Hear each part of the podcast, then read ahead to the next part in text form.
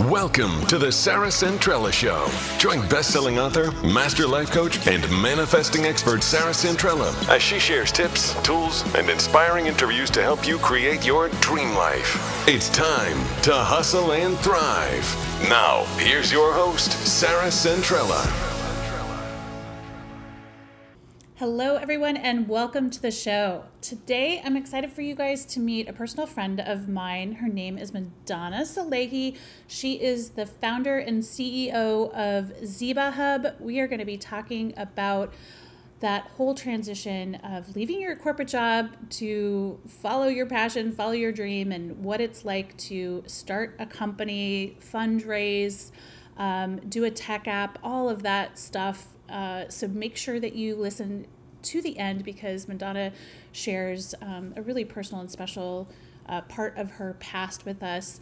And I also wanted to remind you that I have launched the weekly five.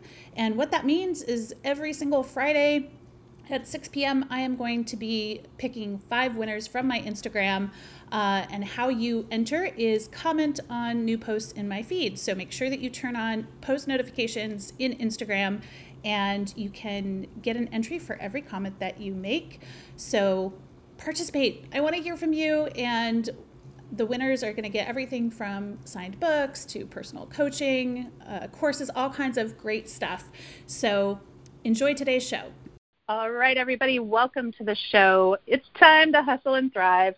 And I am honestly so jazzed for you guys to meet uh, my special guest today because this is a personal friend of mine. This is my girl, Mandana. We have been friends since probably nine months or so after my ex-husband left. Um, it was actually we were coworkers at the the company I worked at when uh, I put my very first future board up there uh, Mandana was on the trip to New York, which was the very first thing that I ever manifested. So we're going to chat about all kinds of stuff, but specifically entrepreneurship today. We're we're going to get into that because I think there's a lot of you listeners out there, women especially, who would love to start your own business, maybe uh, even a tech business, and we're going to get into all that. So welcome to the show, Mandana Salehi. Welcome, girl. Thank you, Sarah. Thank you so much for having me. I'm super excited to be here. I know. I'm so excited for this chat because so here's here's the thing. As women, as entrepreneurs, uh, you and you and I really started our business pretty close timeline wise. I started in 2017. Um, I think you started a little bit after that. You've been one of the few people in my personal life. We both live in the Portland metro who we could, uh, you know, go have brunch or go get lunch or go to each other's offices and just talk about some of the stuff that I want us to talk about today because it's been a hard journey starting your business. Uh, I think you could probably concur with that. Uh, when did you start your business?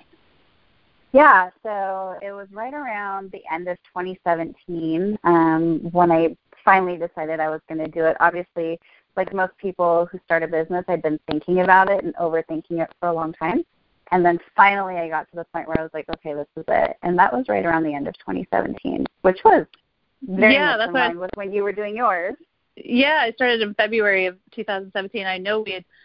Um, you were one of the few people that I could sit down and you know over a drink, over coffee, and just talk about some of this stuff you know, because circle is small. Um, I think yours probably is too. And so it, it was so refreshing to be able to feel like I wasn't alone in uh, both the fears of starting something new and also getting the encouragement. And I remember when you and I had lunch, probably right before you started, and you were kind of telling me the idea of your business, and I was like, "Oh my God, girl, you have to go for it!" And at that point, you had been in corporate for a long time. You built a really stellar corporate career in business development. Tell us a little bit about uh, both your kind of career in corporate and then what made you finally take the plunge in starting your own thing. I don't even know how I got into corporate life because my dream initially was to work with kids. So when I went to college, I got a criminal justice and psychology degree and I started working in like the juvenile department in Salem as my practicum. And I thought, okay, I'm going to end up in law enforcement. I'm going to be a probation officer. I'm going to be some kind of counselor. That was the realm that I was living in. And I was teaching these GED classes down at the juvenile department as part of my practicum for school. And it sort of dawned on me that maybe that's not the career choice I want to pursue. Something I can't about... imagine. I can't imagine you. I'm sorry, I just can't. I know. It's for anybody who knows me now, they're like, "What are you talking about?" That really happened. Um, after that, I ended up working with kids for about another year or so in different capacities. I was working with teenagers, and that was right around the time I had the realization that what I wanted to do was make a much bigger difference in the world and working for these small organizations or these, you know, government run agencies where I was confined to confined to following these rules when I interacted with the kids just didn't fulfill me and I felt like my hands were tied and there was times where like I wanted to give them a hug and I wasn't allowed to. There were times where, you know, they would get done with their class and I wanted to drive them home just so they were safe because it was dark out, but I wasn't allowed to. Mm. And so all of the rules just made me feel like I wasn't really making as big a difference as I wanted to. And I remember telling myself, well, I'm going to go do something else and I'm going to come back later when I have some money and some real power and I'm going to make a difference. And that was the end of the road. And so I decided that I was going to go into corporate life, but I didn't know what I would do at that point. So the thing that made the most sense to me was to be a corporate trainer because I was already teaching. And so I took some of those skills and I sort of transferred them into being a corporate yeah. trainer. And that's kind of where it began. That's so crazy. And when I met you, uh, we were both at a startup. Um, I shared some of the story of like how I got that job um, in Hustle Believe Receive, and it's so funny. And I will never forget the first time I met you. Y'all, Mandana is a badass. Okay, so um, I remember I'd been through like maybe three interviews by this point. Uh, it was totally one of those companies that felt like you needed ten interviews in order to be legitimately hired, uh, and so I walked into a boardroom and there was like maybe four or five executives there, and Mandana, of course, was the only other woman besides me. And I was like, oh my God, I'm never to get this job because I cannot impress this chick. I'm not to, ever like, she's, she's to put me through the ringer and she's to hate me, you know? And it's so funny how 10 years later, 11 years later, um, the friendship that we've grown over it. But I will also never forget that, um, in that meeting, I was asked, like, you know, where do you see yourself, or you know, what are your goals? and I remember I was I was interviewing for like an inside sales job or some shit, you know, like total starter position, and I was like, I'm going to be the VP of sales or national director of sales or something like that. And I was shaking, like my whole body was shaking, and I was like, "Oh, this girl's gonna hold me to it." Um, but it's been it's been so fun to kind of watch, you know, your career over the last eight or nine years, and um, you skyrocketed in tech. You you had a strong background in tech. How long were you? Um, like ten years, probably, right? Yeah, in that environment. Years. Just about yeah. ten years. I was, you know, mostly I worked in sales what what people don't know about me is I started working in call centers when I was 14. So even though I always talk about how I hate doing sales, but it was really just what I was good at, so I fell into it and I ended up working my way up the sales um, management ladder. I started when I was 14 years old. I wow. took the Max train, took the Max train here in Portland to go get a work permit, and I got a job at a call center that was um, taking inbound calls. It was from an infomercial for Apple Performa computers. I don't even know what wow. and if you called in, I would take your your name and your email address or email. Nobody had email. Your uh, mailing address, and we would ship you a big box with information about this Apple Performa computer and why you should buy it. Oh and my god! So from there, I worked call center jobs I did outbound, I did inbound, I did political campaigns, anything that was thrown at me um, through this agency where they would just take assignments. I did it for years. I mean, I worked call center jobs all through college. So the, the crazy if you want to cut like, your teeth in sales, you right? do it over the phone. It's, but it's I think awful, it's, and it's a great it's a great way to get in. it's such a good tra- well, and it's such a good training. Honestly, both those things that that you just mentioned, both the ability to not have fear on the phone, which is every salesperson's nightmare. mm-hmm. um, but but then all the training that you spent in 10 years in tech, all of that led you to what you do now. So can you tell everybody um, what it is you do now, what your idea was, because it started with an idea, and it was ambitious. Um, you didn't know how to to do it. Uh, take us back there to like when you had the idea, uh, and then how you acted on that. Sure. So the company that I founded um, in 2018 is called Ziba Hub, Z-I-B-A. Ziba means beautiful in Farsi, which is my native tongue. And what we created is sort of a takedown of LinkedIn, but it's specifically for the beauty and wellness industry. So the background on that is that my mom's an esthetician, and we'll talk a little bit about that and how that happened in just a moment. But over the years, what I witnessed was that in my career as a sales director working in tech, the product that I leaned on the most was LinkedIn. It was sort of my day to day go to, and you can probably attest to this. If you want to recruit people, you mm-hmm. go on mm-hmm. LinkedIn. If you want to vet someone, you know, who just applied for a job, you go on LinkedIn to see who you have in common. If you want to look for a new job for yourself, you go on LinkedIn. So for me, that was the natural go-to for anything career related. And if I got a new cert- certificate or training, I would go put it on my profile so everybody would see. And in tandem, I would be helping my mom with her career as an esthetician, and she would say like, "Oh, I'm looking for a new place to go lease in a different salon, or I'm not happy where I am, but I don't know where else I can go." And I would be like, "Well, she could just go on LinkedIn and look for a job." And I helped her do that one time, and there was no jobs on LinkedIn for people like my mom. Mm. And then I was like, well, where do you go look for a job? So I looked on Craigslist. I looked on the internet to see like where do people like my mom go for their career needs. And wow. there wasn't a place, and it kind of blew my mind because there's so there are so many beauty and wellness professionals. The industry is huge. They generate so much money for the U.S. economy, about 300 billion dollars a year for services, and yet these basic career enablement tools just didn't exist. And so I decided to build it. And that was that's so insane. like that's so crazy way. to me because it's it you know it probably was like word of mouth, which hello has been around since like the dawn of time, and you'd think how has technology not come into this humongous space. And and you, um, the company that you founded is app based, yes? Um, yes, so tell us what that process has been like to. Because I know there's there's women listening to this right now who are like, I have this idea. I have a great idea. Um, it's an app. I want to start it. I can just run out and go do it. Talk to us about how.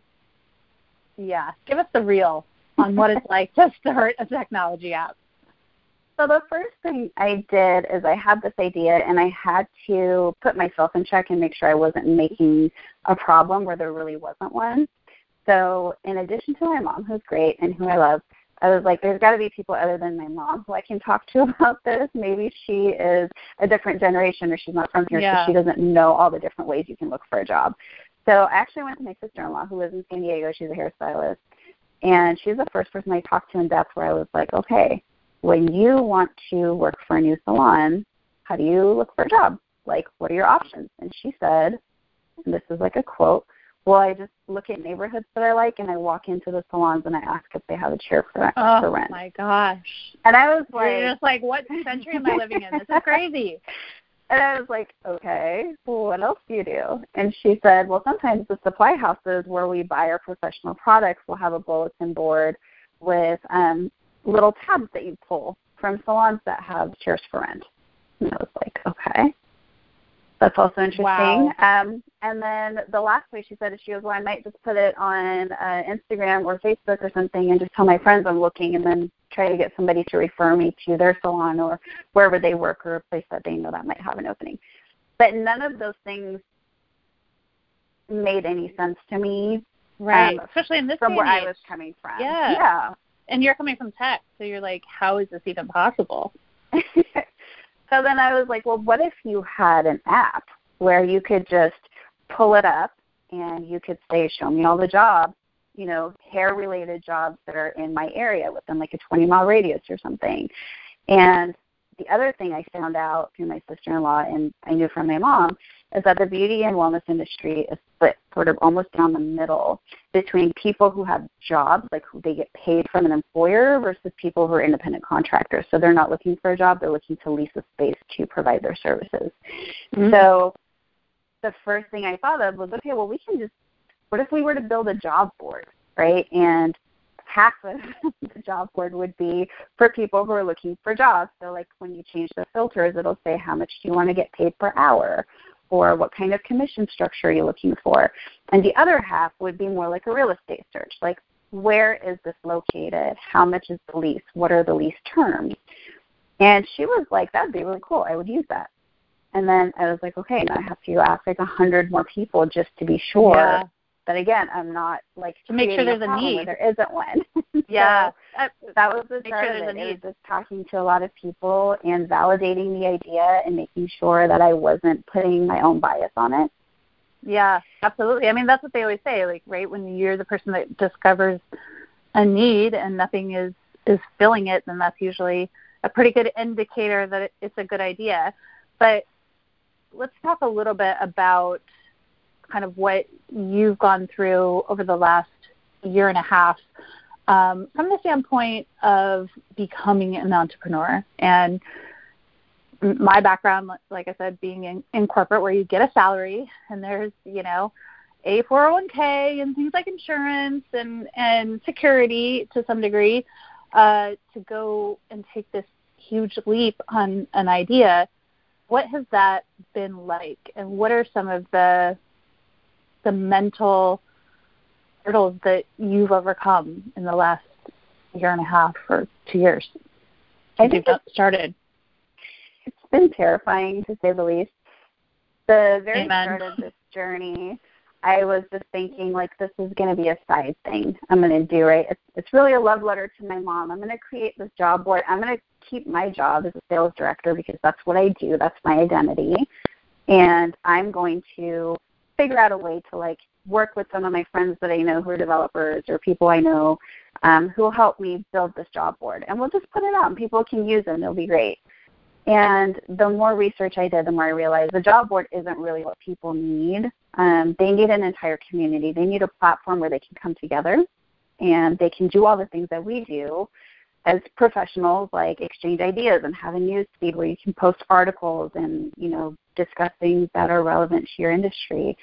And so it became a much bigger project than I anticipated. And there was a point where I remember talking to my husband and saying, you know, this is becoming real and I don't know if I can do this and have a full time job at the same time.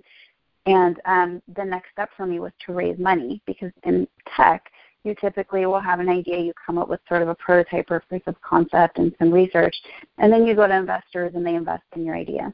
Mm-hmm. And I had these mentors that I was talking to, um, which was really helpful in helping me stay focused on what I wanted to do. But one of the mentors I remember said to me, at some point you need to go talk to your boss and um, you need to make sure that when you have that conversation, you're ready to be fired. wow. because you know, yeah, because they're going to figure out where you at have some that conversation. That, yeah, it, and I kind of ran into the same thing too. Is like at some point they're going to figure out you're spending a whole lot of time doing something else, and then they they start to say, hmm, you know, how much are you investing in me? Um, mm-hmm. How did how did that conversation go? well, as you can see, I'm working for myself now. Um, that was the push. I always say the universe will give you like a kick in the ass if we're not quite ready. If like we're letting fear hold us back, it'll be like, bitch, go. yeah, at that point, you know, that's that. I remember that was very distinct. I remember the day I talked to my husband about it, and I said, okay, we um at that very moment we had raised a little bit of money through friends and family. They call that a friends and family round, something really early on. We'd raised a little bit of money. We'd found a team overseas who was building the app for us. I had along the way found um, an amazing advisor who's in the industry, who is very well connected, and I had validated with her that like this is the right idea and this is what the industry needs and she was like yes we absolutely need this we would use this you know in our salons and i had enough confidence that i was doing the right thing and so when i went to my husband i said hey i'm going to go have this conversation at work there's a possibility i'm going to walk out of there without a job and um i think i was really lucky at that point because he was very supportive and he said, okay, if that's what you need to do, then I support you. And if that's what happens, then you dedicate everything that you have and you yeah. make this work. Put it all in, girl. Put it all in. And it, yeah. it, it, it doesn't it doesn't necessarily get easier after we do that. I mean, I think there's some doors that open almost almost right away just because we are solar focused, you know, to kind of encourage us and say, yeah, you're you're doing the right thing, you're on the right path. But that first year is fucking hell. I'm not going to lie. So, anybody out there who wants to start a business, unless you have a giant nest egg and you're just chilling, um, get ready to work your ass off. Get ready to question everything. Get ready to, um, you know, really have to work hard to silence the doubt in your own head, let alone what other people might say. So, how have you done that, um, Mandana? How have you been able to keep keep that vision strong. I mean, I know that the building the app process was really difficult and frustrating, and you know requires, like you said, a lot of investment. Um, how have you kept that end game strong in your head? I think that's been the hardest part. Being from a background where you found some success in your professional career and you've already developed this persona of who you are, and a lot of that is tied to your title, it's tied to your income, it's tied mm-hmm. to your economic stability, and then going from that to zero income. And yeah. I remember the first few months after I left my job, and I would be like at my son's school or something, and people would say, "Oh, what do you do?" And like I couldn't say the word yes. "I'm a CEO" oh or "I'm a founder." It was so hard, right? It was so hard. You just felt like your identity like, was stripped like people instantly look at you like you're a loser. You're like, oh my god, I worked so yeah. hard to not be a loser. and I remember my husband would be like, well, you're the CEO of a company. I'm like, okay, but it's not a real company. He's like, why isn't it a real company? I'm like, because I don't know, because we don't make oh money. Oh my god, such a big thing to to be able to like step into that, right? Now, what yeah, do you do, Mandana? Say it, girl. I couldn't even. I remember for months, like probably the first three months after I left my job, I didn't even like update my LinkedIn profile because I felt, you know, this is like where that imposter syndrome comes from yeah. for a lot of women, particularly. Yep. Is even though it was real and I was living it and I was doing the work and you were and I was waking up every morning and going through the motions, for me to outwardly say I'm the founder and CEO of this company felt weird. I felt like people were going to laugh at me. People were going to be yeah. like, "Wait, what? What are you talking about?" And oh my God, I didn't so feel like I could do that until there was some kind of dollar sign tied to my project. Like until I was making money, I couldn't say that I was like really the CEO of this company. And yeah. now I look back and I'm like, that's so ludicrous. That is so ludicrous. That's not. But it's so that's not what makes a company. yeah, it's so interesting though. I was actually um, on a client coaching call uh, right before this, and we were talking about the same thing as it related to um, just a simple thing. Like for instance, she has run forever, but she really was having a hard time saying I'm a runner. And I was like, girl, mm-hmm. until you say I'm a runner, none of these other, pe- it's going to be hard. You know, everything about it is going to be hard. But once you say it, then you're like, oh, what does a runner do? X, Y, and Z. So I just get up and do X, Y, and Z. And it's so interesting how we do that to ourselves. I did it with being a writer. Oh my God, I couldn't say I was a writer for it's like even two years after the first book came out. I remember even you and I were at um, a networking event and everyone was like saying their little bio as they introduced themselves and um I don't even know what I said for myself and you like stopped me and you're like, Um, no, she's a published author and I was just like I never would have said that, like ever. and I think the second book might have already been out by then. And so it's interesting, like once I finally did kind of force myself to do it because it felt really uncomfortable too, um, then things totally changed. And then I was like, Oh, a writer writes books and it just was crazy how it gave me permission to now continue to write books and now my future plan is that's eventually what I want to do till I'm like 80 you know when I'm Absolutely. not doing all the rest of the stuff I'm doing but I could never have got there without saying it and my guess is you could have never gotten funding from all the different rounds of of funding you've gotten without being able to to stand up to those investors and say I'm the CEO, right? Right, and I think for me it comes down to it's almost like you know a push and pull in my head. There's two different groups that I really had to look up to to define my new identity. One group was the investors, and here are all these tech investors. And I'm just going to go on a quick tangent here and say, you know, when you're raising venture capital, it's really important to know that you know up until last year when the new stats came out, women get somewhere between two to three percent of venture capital every year. And that's a fact that's not some kind of bias, you know, like Oh my God! Can you say that again? I'm so glad you said this. Like, can you say that again? Because I I, I did not know this until you yeah. told me, um, yeah. and I think yeah. most women have no idea. So say that again. So, women receive somewhere between two and three percent of venture capital in this country every year, and women of color receive less than one percent. So, what the? If you fuck? do the math. you know, my odds of being funded the way that I need to be funded for a product like what I'm putting out, um, being a woman, being an immigrant, being a woman of color, my odds are pretty low. That basically tells me I need to get 99 and a half no's before I get my one yes. And that's, Holy you know, shit. for that's and that's actually not that bad when I think back on being a 14 year old working in a call center where people are like, right, you're getting 100 no's a day.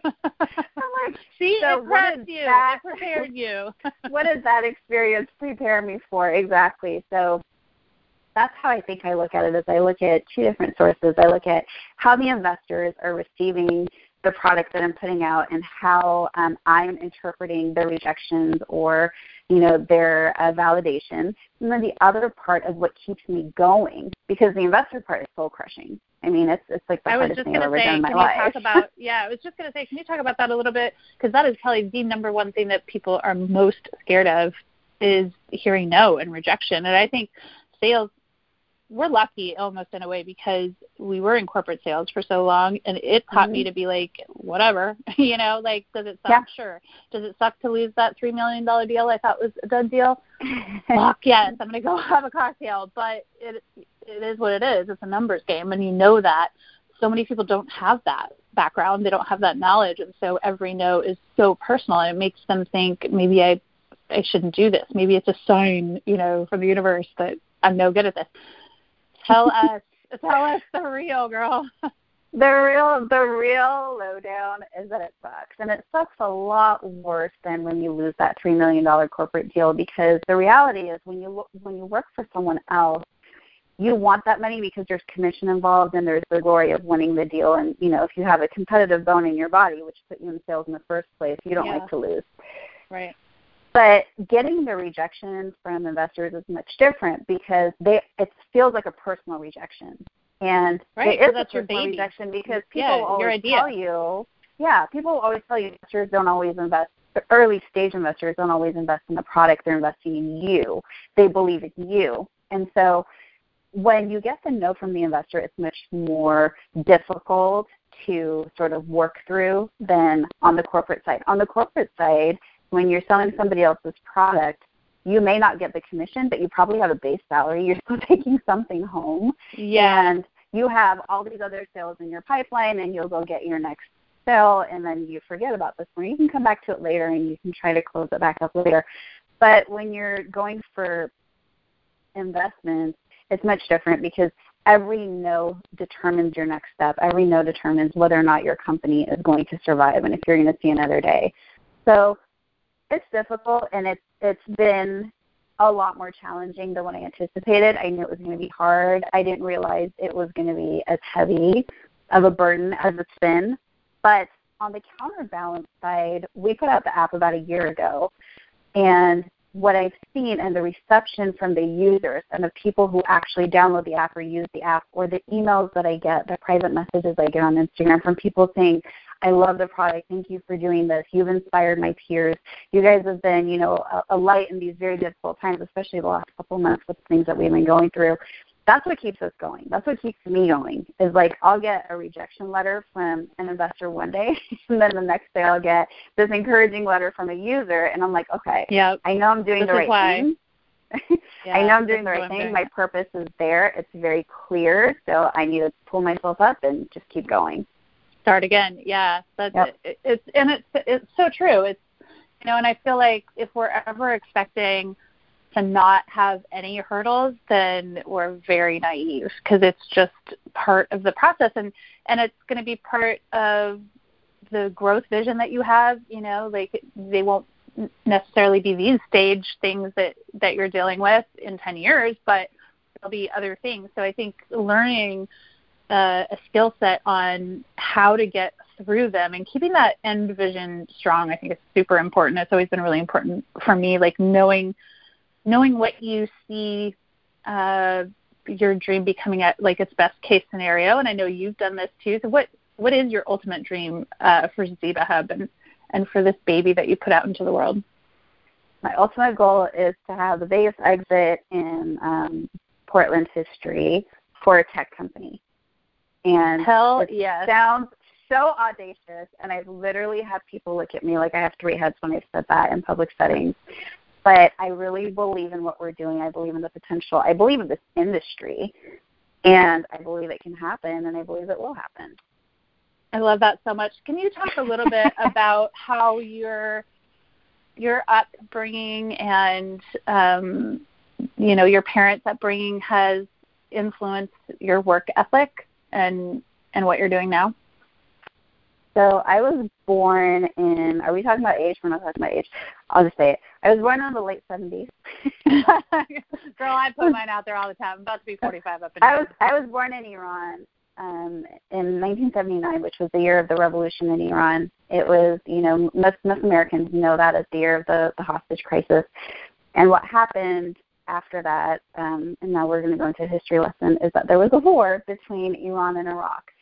And my dad was a helicopter pilot. He was uh, he actually was a medic pilot in the Iranian military.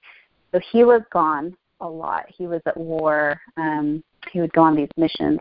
And if you know anything about war in the early 80s in a remote part of the world, um, we didn't have communication and FaceTime and knowing whether or not he was coming back from each of these missions. He would mm-hmm. go, he would be gone for weeks or months at a time without, uh, you know, extensive communication. And it was really scary because he was in the front line, yeah. um, you know, picking up injured people. So that that really is um, very transformative when I think about it to who I am because I grew up in a very strange time where my dad would be away. We lived in a high rise, and at night there would be bombings a lot of times. Um, oh so there would be Iraqi bombers that would come in, and the moms would take all the kids, and we would go down to this fallout shelter in the basement and they had these little flashlights because the um, the government would cut off the lights because you didn't want to be a target, and so we didn't have electricity, so we'd be like running down to the basement in the high rise with all these other moms um, and this little like transistor radio that would be telling people, um, you know, when it would be safe to go back up. And I just remember like sitting in my mom's lap, um, you know, it was like a four or five year old, and waiting for the buildings to stop shaking or waiting for the sirens to stop on the on the radio and then being able to go back up and then hoping along the way that my dad was okay and that he was going to come back home. Oh, I can't And even so- imagine. I can't even imagine. Yeah, so I think you know for for other people who've lived through war, like actual war zones, it's it's a, a very sobering experience, and I think it definitely forms who you are and, and your gratitude and the way that you see the world. And that was a huge part of my life, you know, growing up in a place where we may not have water for days at a time, where food may have been rationed, where, you know, you get coupons from the government of like how much milk you can buy every week. So all of that took place the first eight years of my life before we were able to leave um, and make the journey across the world as immigrants. And that's why, if you really go to the core of why I created Ziba Hub, my mom, when we were getting ready to leave Iran, went to cosmetology school because she wanted to learn a universally recognized trade that would allow her to provide for her family no matter where we ended up. So when we left, the goal was to get to America, but a lot of immigrants leave their countries thinking they'll get to America, but they end up in other places. But cosmetology was like the one skill set that she knew she could cut hair no matter where we ended up. She could, if she needed to work out of our house or not even get, you know, I'm not suggesting anybody do this, but not even get licensed. um, yeah, but yeah. just put food on the table. She knew She that was it. one skill that she could do no matter where we ended up. And that's what I love about this industry is, is um, you know, the inclusivity and the ability for people to join this industry, make a living, live out their dreams, make a lot of money, be able to buy a house and provide for their families, um, no matter what their background is or where they come from.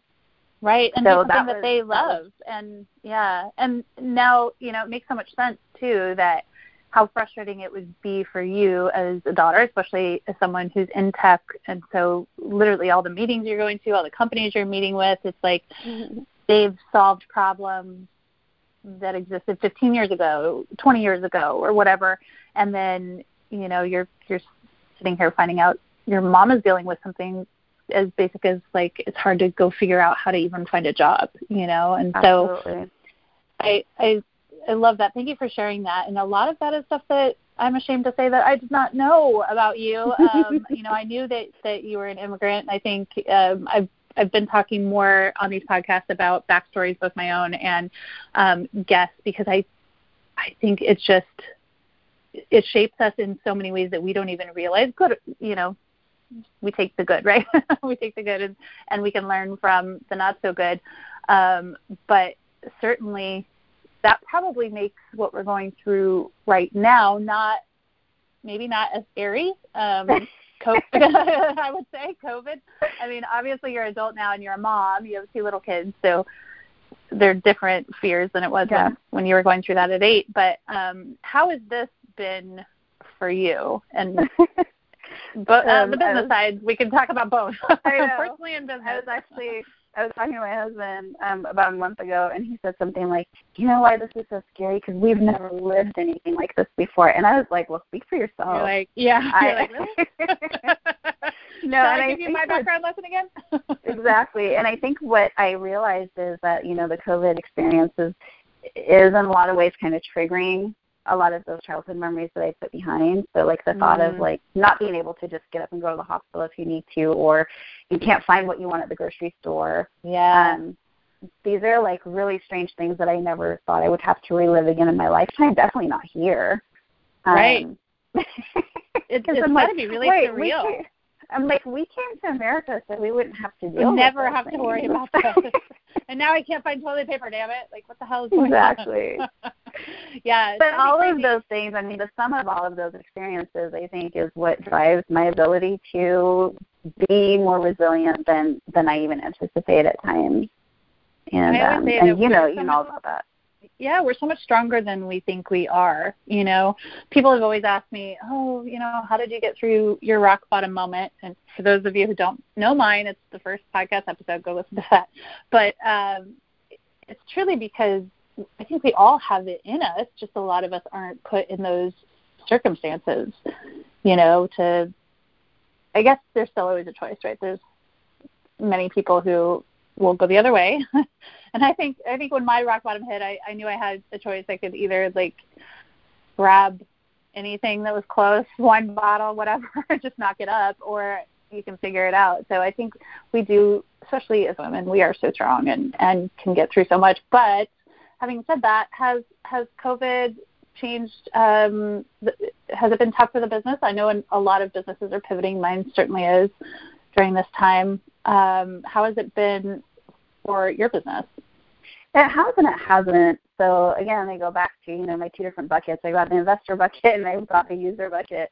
And in a way, yes, with the investor situation, it was definitely more difficult. We were in the middle of raising our next round for growth, and you know we we got almost halfway there, and the investors that we were talking to all sort of froze up, and they were like, "Okay, we're not investing right now," and that's fine. And I think you know again, that's another learning experience. On the other side, on the user side, it's been okay for us because the users that we have who are, you know, beauty and wellness professionals, they're not working right now. So what they're doing instead is they're spending a lot of time online and this has been a chance for us to sort of step in and one, be sort of a voice of hope and encouragement and and uh, provide some some type of comfort to them. And two, we're now getting their attention. We're saying, hey, we're here, even though you're not looking for a job right now, or you may not be looking for a job right now. This might be a good time for you to think about things that you weren't necessarily happy about at your old job. So when you do, you know, find out when you can go back to work, here are some options. Maybe you don't have to go back to the place where you weren't feeling so inspired. Yeah, so, could be a great time for growth in that area. Absolutely. And so like we didn't think we were going to have any new users on our app for um, for this time period, and this has actually been the biggest growth period in the history of our app. So we've had more users and downloads joining amazing joining our network than ever before right, because now everybody. we have a captive audience. Get out there. It's Ziba Hub is the app. So if you're in health and wellness, you have to go download the app, set up your profile, right? So we have individual user profiles and things like that, and get on there.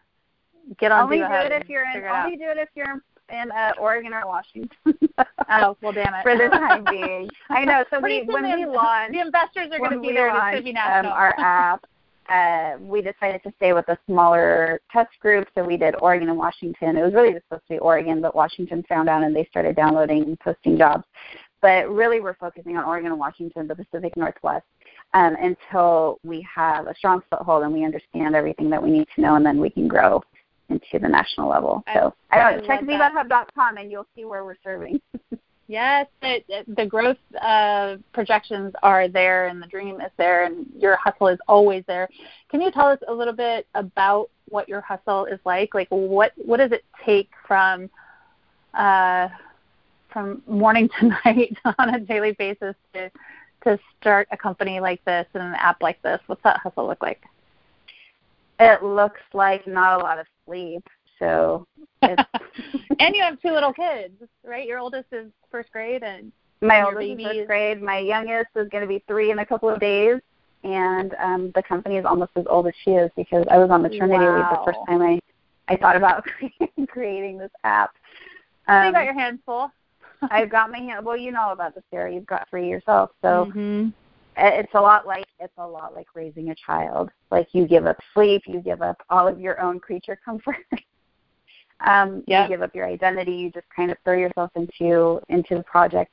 For me, that's exactly what it felt like uh, when I when I decided to do this thing full time. A lot of the sleep that you're losing is because of the anxiety of whether or not you made the right decision and whether or not this is going to work. And the other part of it is you're working so many hours because you are serving all of these different roles because you don't have a team right now. So yeah. when I first started, I was by myself.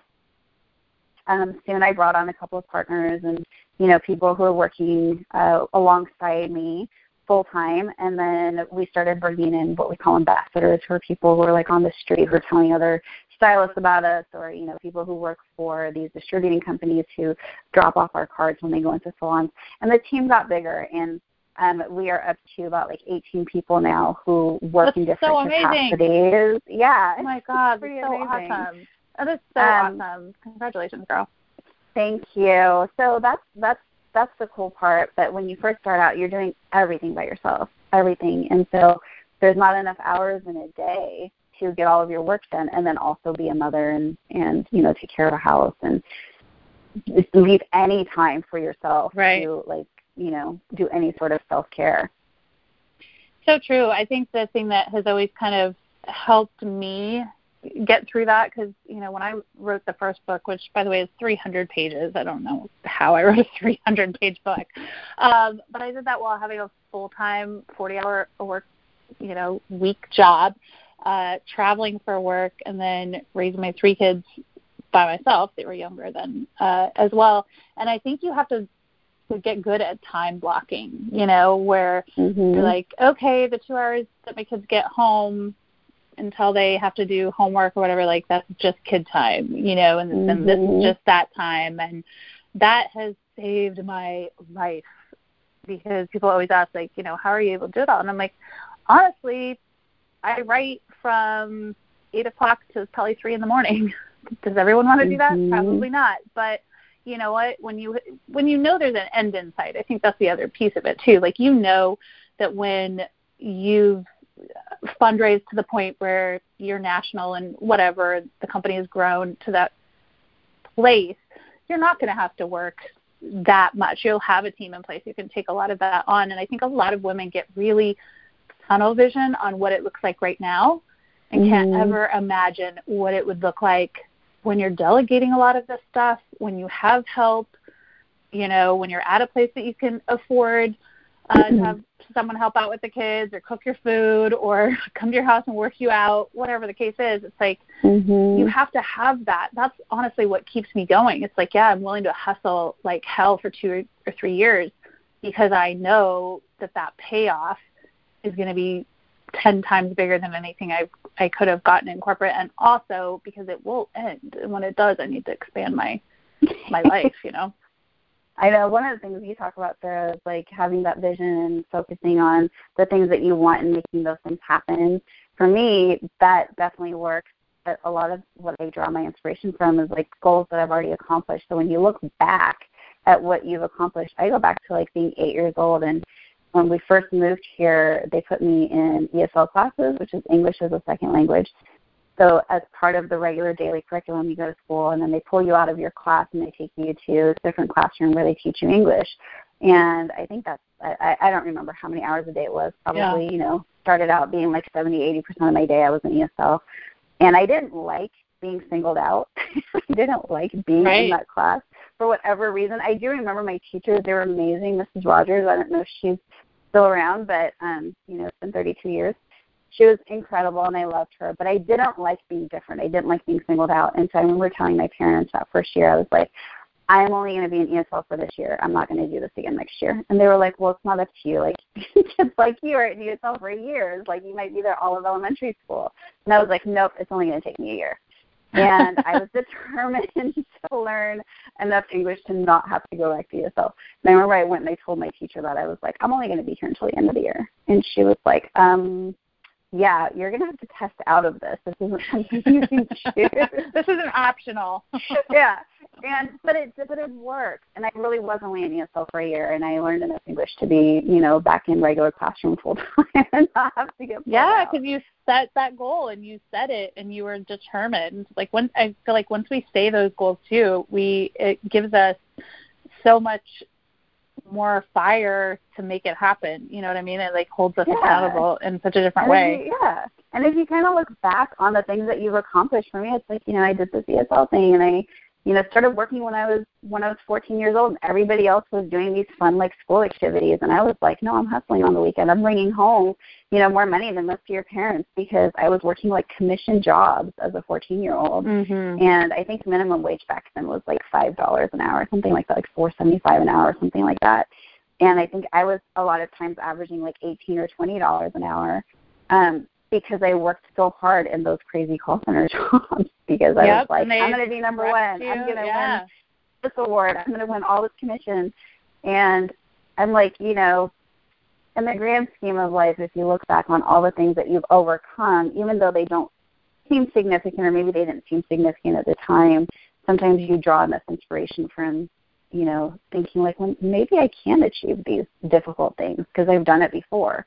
Oh my God, it's so huge! It's so huge. I'm so glad that you brought that up because, and I am guilty of this. I, I will definitely say um, that I can get so focused on where I'm going that uh, most of the time, I would say, um, I practice gratitude on a daily basis, which helps keep me grounded and not just totally focusing on the future. So it helps me, you know, to to learn how to be present and and make memories now and all that kind of good stuff but it also can feel like we're not making any progress you know? And so sure. you're so right. Whenever i get to that point where i'm like oh my god like why is nothing happening?